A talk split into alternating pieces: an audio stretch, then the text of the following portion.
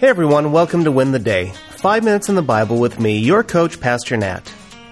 Our number one priority is your spiritual health. So we together are going to pursue spiritual fitness. And to do that, we are going to learn about the kingship of Christ. Who's the king? That's a song my kids learned at Vacation Bible School a number of years ago.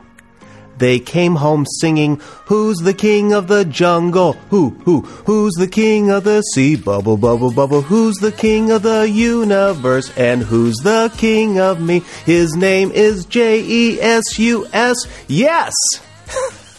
That's silly, but man, what an important truth for them to learn at such a young age. Jesus is king. But if my kids are like most people, they're going to forget who is the king of the universe and who's the king of you and me. I know I have. In fact, I still do. You see, that's why it's so important for us to go back to the Bible and remind ourselves of who Jesus is. Jesus is the King. Ephesians 1 says this I also pray that you will understand the incredible greatness of God's power for us who believe Him. This is the same mighty power that raised Christ from the dead and seated him in the place of honor at God's right hand in the heavenly realms. Now he is far above any ruler or authority or power or leader or anything else. Not only in this world, but also in the world to come. Jesus Christ came to earth to seek and save the lost. Jesus is fully God and now fully man. He is the God man. He is our Savior. He is our Redeemer. He is our empathetic high priest. And he's also King. That's why Paul says he is seated at the right hand of God. He is above any governor, senator, president, prime minister, or king or queen. His kingship will never end.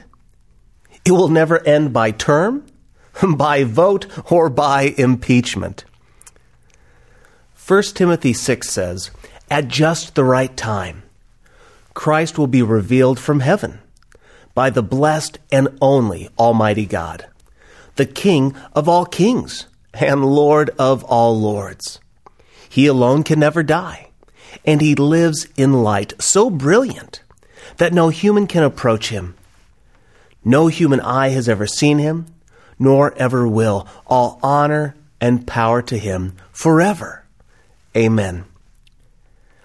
Jesus is King of kings and Lord of lords.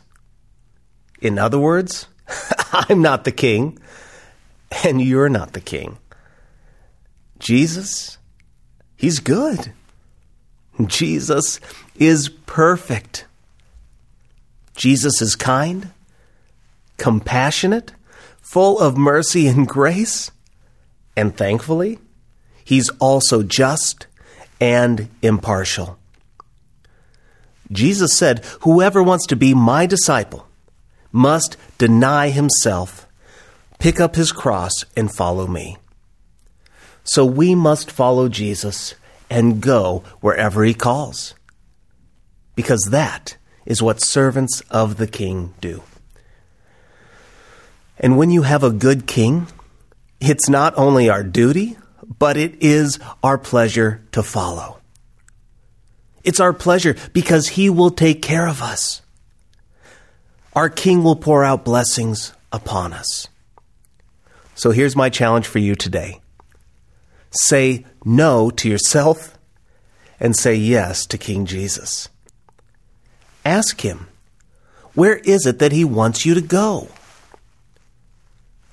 Ask him, what is it that he wants you to do?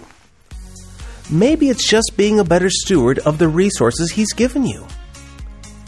Maybe it's forgiving someone or asking for forgiveness. Maybe it's opening your dinner table to a shut in down the street or a single mom or family. Turn to God. Ask Him for direction and then begin to follow. Someone once said, It's good to be the king. But from where I'm standing, it is better to be following the king. When we do this, we will win the day.